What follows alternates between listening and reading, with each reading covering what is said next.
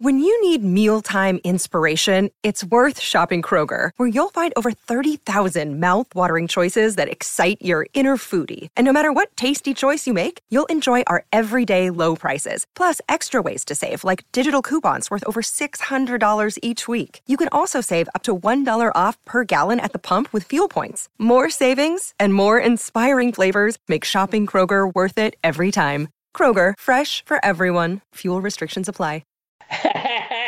Hey, this is Tyson Mead, and you are listening to Deeper Digs in Rock. So take that, Eddie Van Halen. History in 5 songs with host Martin Popoff. A production of Pantheon Podcasts. Let's rock out with Martin. Yes, indeed. How are you? Welcome back again to another episode of History in 5 Songs with Martin Popoff. I hope your summer has been going well. Better strap yourself in for this one. This is going to be maybe a little bit all over the place. Because what we're going to talk about here, we have to do another foundational episode. We've done episodes on the birth of heavy metal in terms of what we call proto-metal. Proto-metal being defined as before heavy metal. We've done 2 episodes on this now. So this is the 3rd one, and I've always promised that this episode would have to happen, and it is happening now. So this is going to be the last, the end of a trilogy of foundational episodes on the birth of heavy metal. And then we're free to kind of roam all over the place. We've obviously been roaming already with some of these episodes. But anyway, so we've done a proto-heavy metal on very early, traces of heavy metal. We've also done a part 2 proto-metal, which looked at the late 60s. I believe I themed everything 1969 in that one.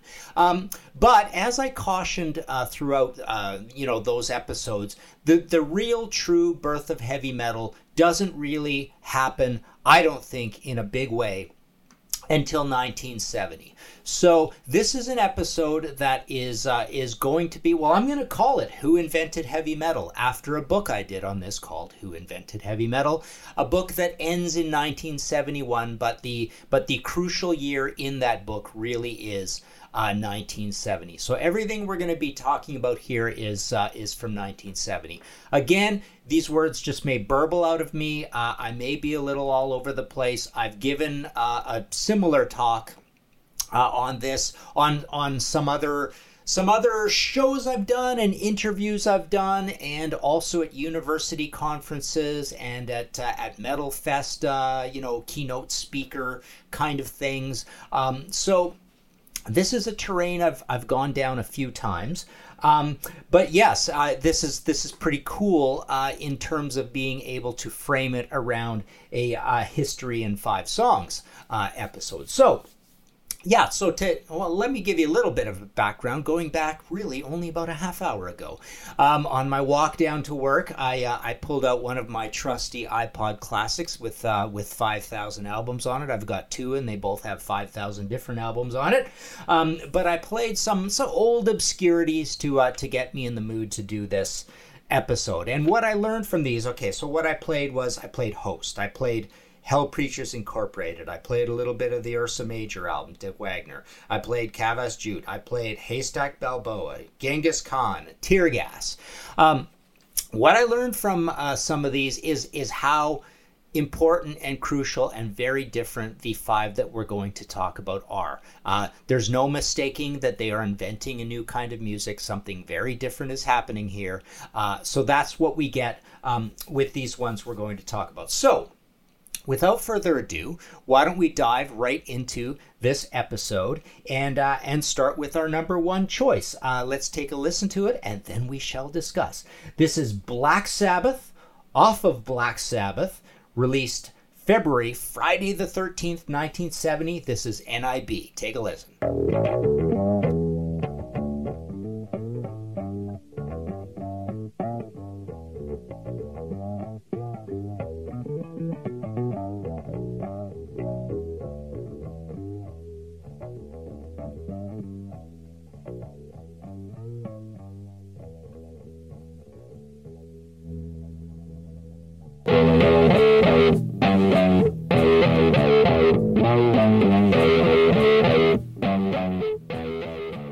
All right, so what we have there is...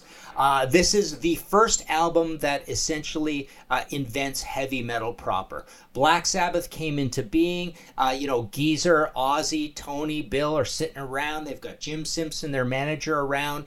They basically posit the idea: what if we made some really scary music? You know, based on all those Hammer horror movies we loved growing up. There was a movie called Black Sabbath. So the idea was, hey, let's make some really scary music. You know, Jim Simpson up there in Birmingham, he'd been putting on all these bands from the British blues boom. Everybody was getting a little bored of the British blues boom. Along comes Black Sabbath. They come from the British blues boom, from a band called Earth. They morph into this idea. They've got these originals going, basically 1969. They're playing War Pigs and the like, which are going to show up on Paranoid. But what we get with this song right away, first off, there's the song Black Sabbath, and that's super important. I played that on a previous episode. I wanted to just sort of step out and do something different. What I like about NIB is that this is like a huge stack of pancakes, a big stack of power chords. There's no mistaking what's going on here. It's not a blues song. This is a very important part of the invention of heavy metal, this idea that we are moving away from the blues boom. We are making a music that is not based on the blues. It's based a little bit on classical. It's based on the tritone, diabolus in musica. And you get a little bit of that with this song. You get more of it with Black Sabbath. There's other things. There's Wicked World, Behind the Wall of Sleep, all these pretty cool new things. This album is not my favorite in terms of the invention of heavy metal, but it is absolutely the first. You've even got a scary name of a band, kind of a satanic name of a band. You've got this green witch on the cover, on this overcast sky in front of this old mill. Everything about this is saying we are into a new form of music here, heavy metal. So really, to net out what I put in my book, Who Invented Heavy Metal, and every time I give one of these talks, basically the most important album in the invention of heavy metal is Black Sabbath's debut, self-titled Black Sabbath. Okay, moving on. Next important record, we move, really just 5 months later. We're still in 1970. Well, let's take a listen first of all. This is from Deep Purple in Rock. This is a song called Hard Lovin' Man.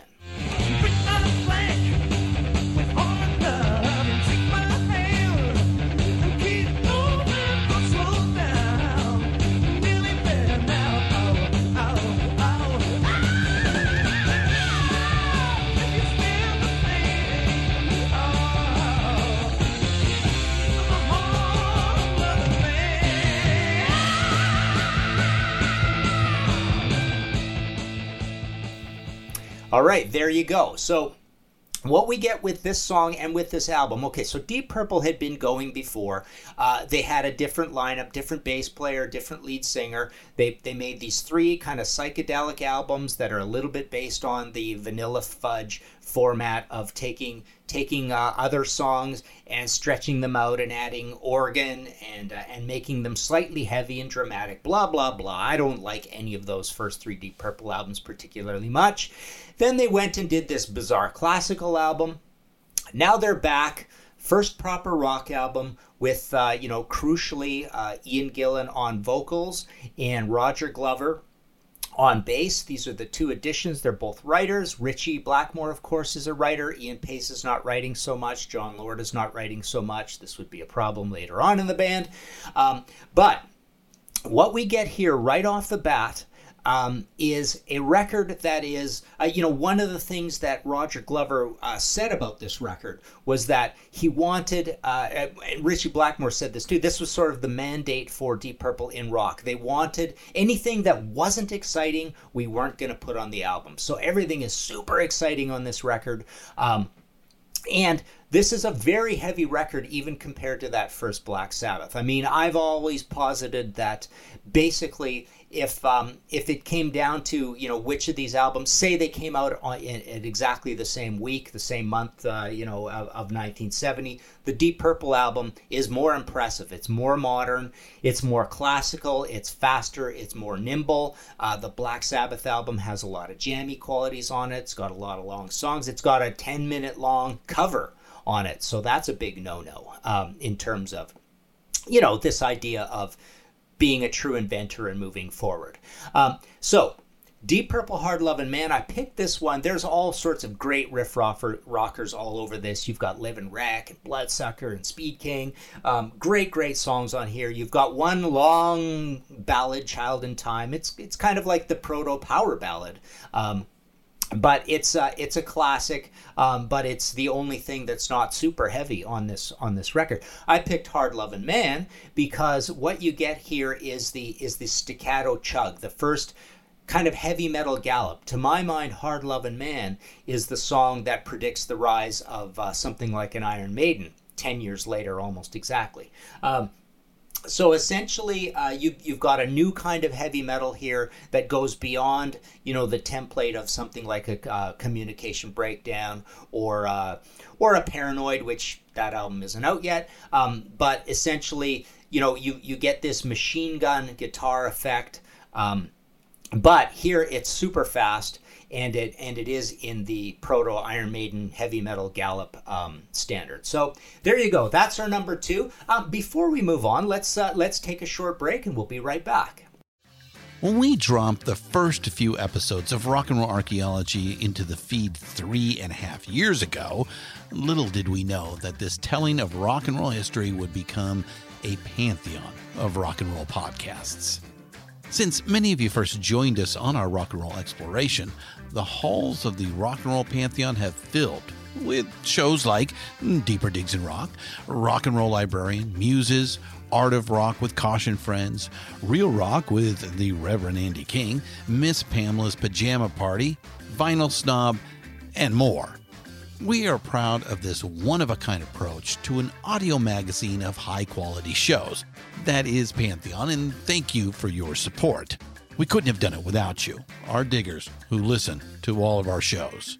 And now, we are excited to let you know that every show available as part of Pantheon can be found in their own podcast feed to subscribe to in Apple Podcasts, Spotify, Stitcher, Google Play, or wherever you listen to your favorite podcasts.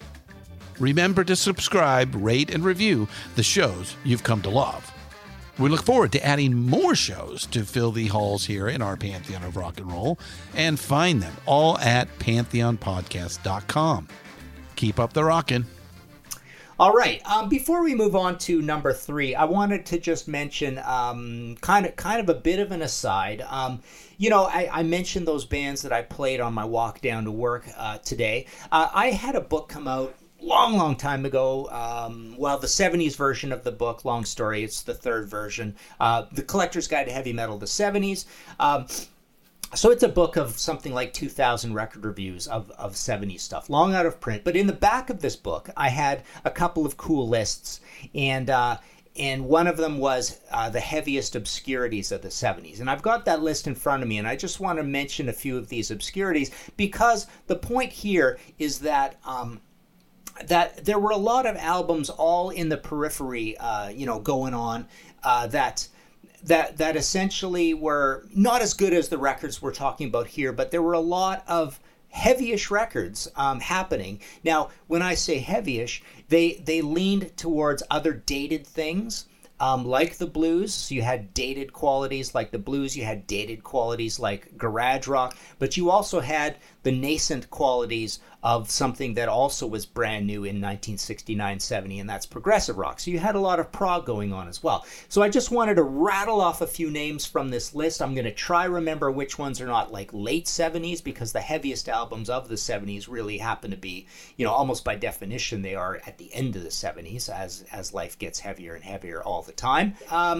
Let me just run down this list and tell you a few of these records that were pretty heavy from the 70s. So you had Night, Sun, Morning, What else is old here? Buffalo, Only Want You for Your Body. I believe that's 74. Kane, A Pound of... Okay, that's newer. Atomic Rooster, we're not going to talk about here. Death Walks Behind You. So that was another pretty heavy thing from 1970. Here, High Tide Sea Shanties, which is sort of an offshoot Simon House Hawkwind-related thing. Hawkwind itself is something heavy coming out in 70. Hard Stuff Bulletproof, I think that's a little later. Bang, Sir Lord Baltimore, those are two that are always mentioned as early proto-metal. What else here? Electric Food Flash, can't remember how old that is. There's your Sir Lord Baltimore, Kingdom Come. Buffalo Volcanic Rock is early. Mass Slaughterhouse, don't remember what year that's from. What else is old here? Ultra, don't remember how old that is. Warhorse. War Pig, that's a Canadian obscurity. What else we got here? Highway Robbery, Neon Rose, Harry Chapter, Can't Get Through. That's a cool early thing. One of the big areas of heaviness coming out is Krautrock, this idea of this avant-garde prog rock, but a lot of it was pretty heavy. And in that you had Harry Chapter and you had Dashin. I remember getting that album as a kid. What else? Ocean, Blood Rock. Blood Rock was a pretty heavy record, so that's a good American one. I believe that is 1970. Three-Man Army. Ooh, Ready Teddy, Neon Rose, Birth Control. Some of these might be newer. Cactus. What else? Toad. Survivor, All Your Pretty Moves, Tiger B. Smith, Tiger Rock is an early Krautrock related one that was pretty heavy. Toad, Oda, Savage Grace 2, Granicus.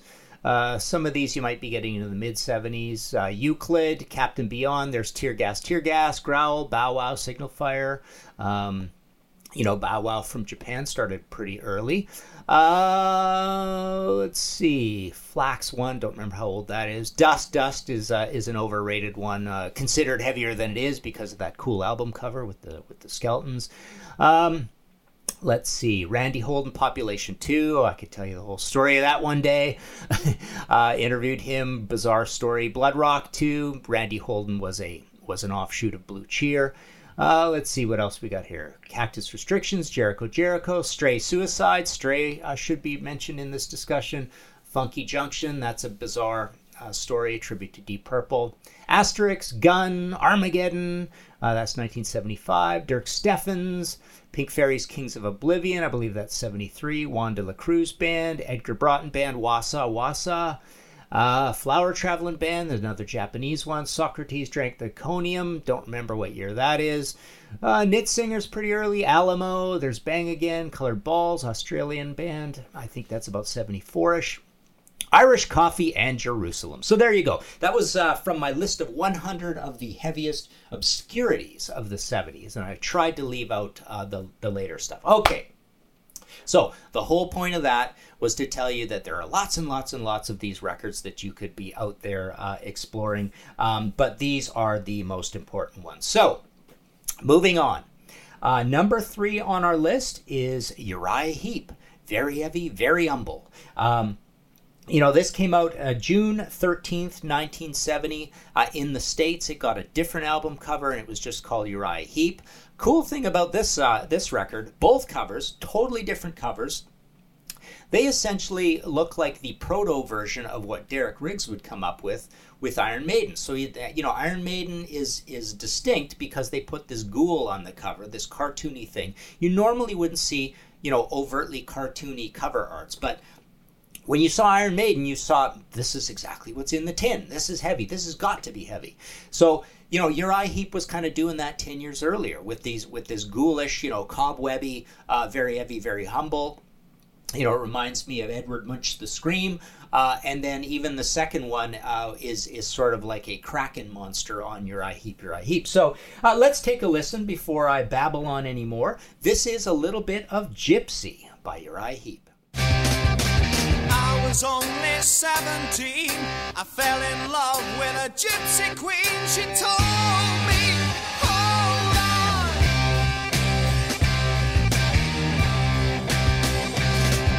My father was the leading man, said you're not welcome on our land. And then as a foe, he told me to go.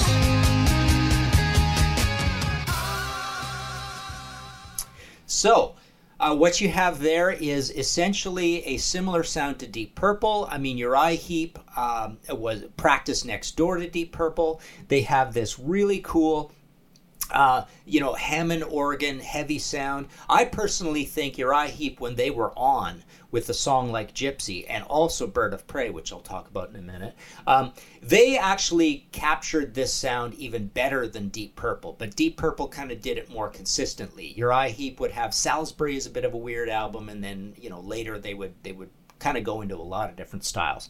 But yeah, what I love about this is just an incredible groove on this, super heavy groove, great production. One thing that Mick Box always says when, people say, oh, you're a lot like Deep Purple. He always famously says, well, we have five singers, they have one. So that was, and he says it good-naturedly, and it's cool because they have all these really crazy harmonies. Now, this is something that happens on the heaviest song, from this era, Bird of Prey. Very interesting. What happens with Bird of Prey is it swaps in for, the swapping out song is Lucy's Blues. So Lucy's Blues is on Very Heavy, Very Humble. Bird of Prey is on Uriah Heep, and it immensely improves the record. With Black Sabbath, they kind of did the same thing. So they had Evil Woman, which was a Crow cover, and that gets swapped out for Wicked World, which is a heavy original. So their record gets better when you move over to the States as well. Kind of interesting there. So Uriah Heep totally is in this thing of inventing heavy metal. It's not a blues-based band. It's more of a classical-based band. And basically this album is very consistently heavy throughout. All right, so moving on, number 4 on our list is A Return Visit by Black Sabbath. September 18th, 1970, they put out their second album, Paranoid. This is Hand of Doom.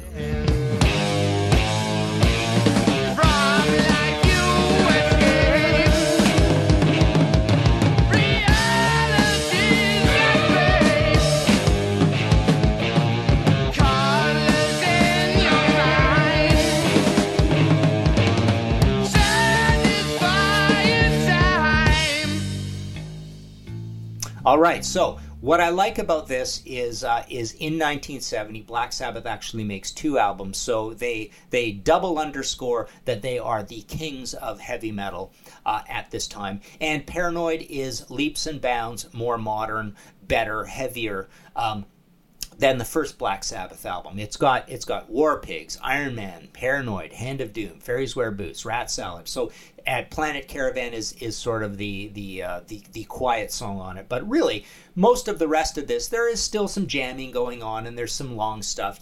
Fairies Wear Boots is a little long. War Pigs is long, but there's a lot of cool modern heavy metal riffing going on in War Pigs. Very cool song. So what you hear again with this album is that basically they are proving that they are serious, that their heavy metalness is not an accident and a casual thing the way it is with Led Zeppelin, and frankly the way it is with Deep Purple as time moves on. Deep Purple is a band that would kind of say, well, we're not that heavy metal. We don't want to be considered that, completely heavy metal. So Black Sabbath is proving that they, in fact, are very heavy metal with Black Sabbath Paranoid. So moving on, number 5, we have Lucifer's Friend from Germany. December 70 is when this record comes out. This is something called Ride the Sky. Take a listen.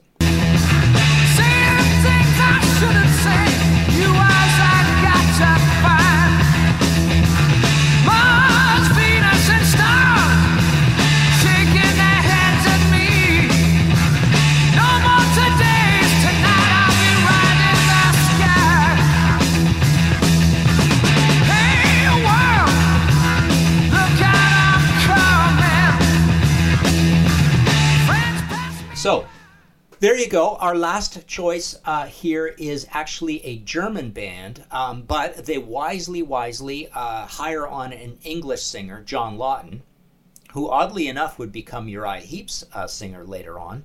But what you get with this record, Lucifer's Friend, so it came out in Germany. This is definitely our least famous of these records. I believe everything else here, is a gold or platinum type record.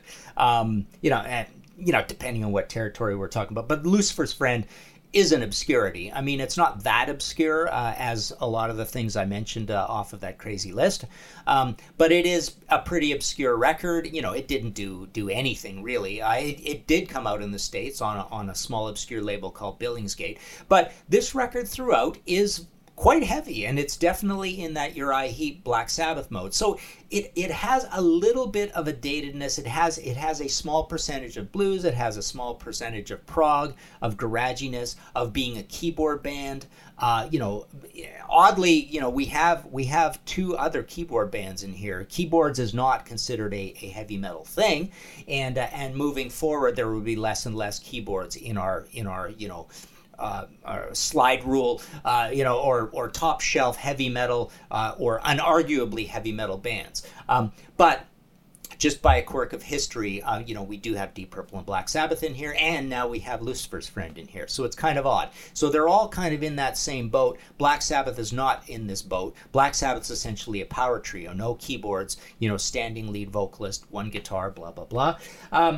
But there you go. So 1970, you know, the true invention of heavy metal, where we strip away, you know, the argument I always make, and I always get into debates with people about this, but I think heavy metal becomes invented when the blues is stripped out of it. When everybody says, we are bored with the British blues boom, let's move on.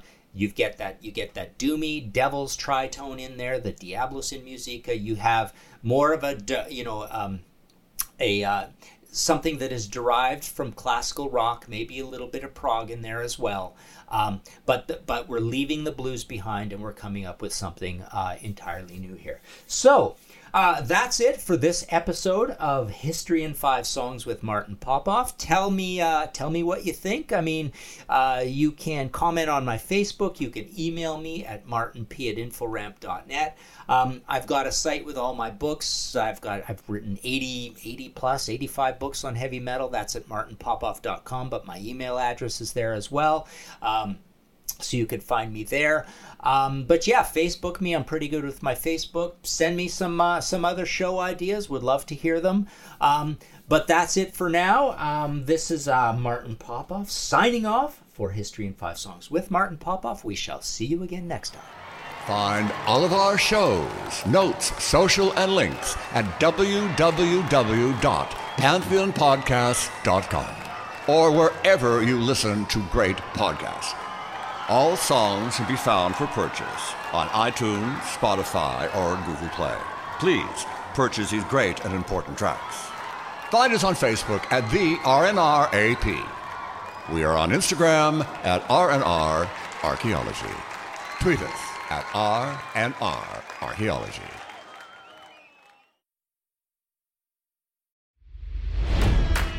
It's NFL draft season, and that means it's time to start thinking about fantasy football.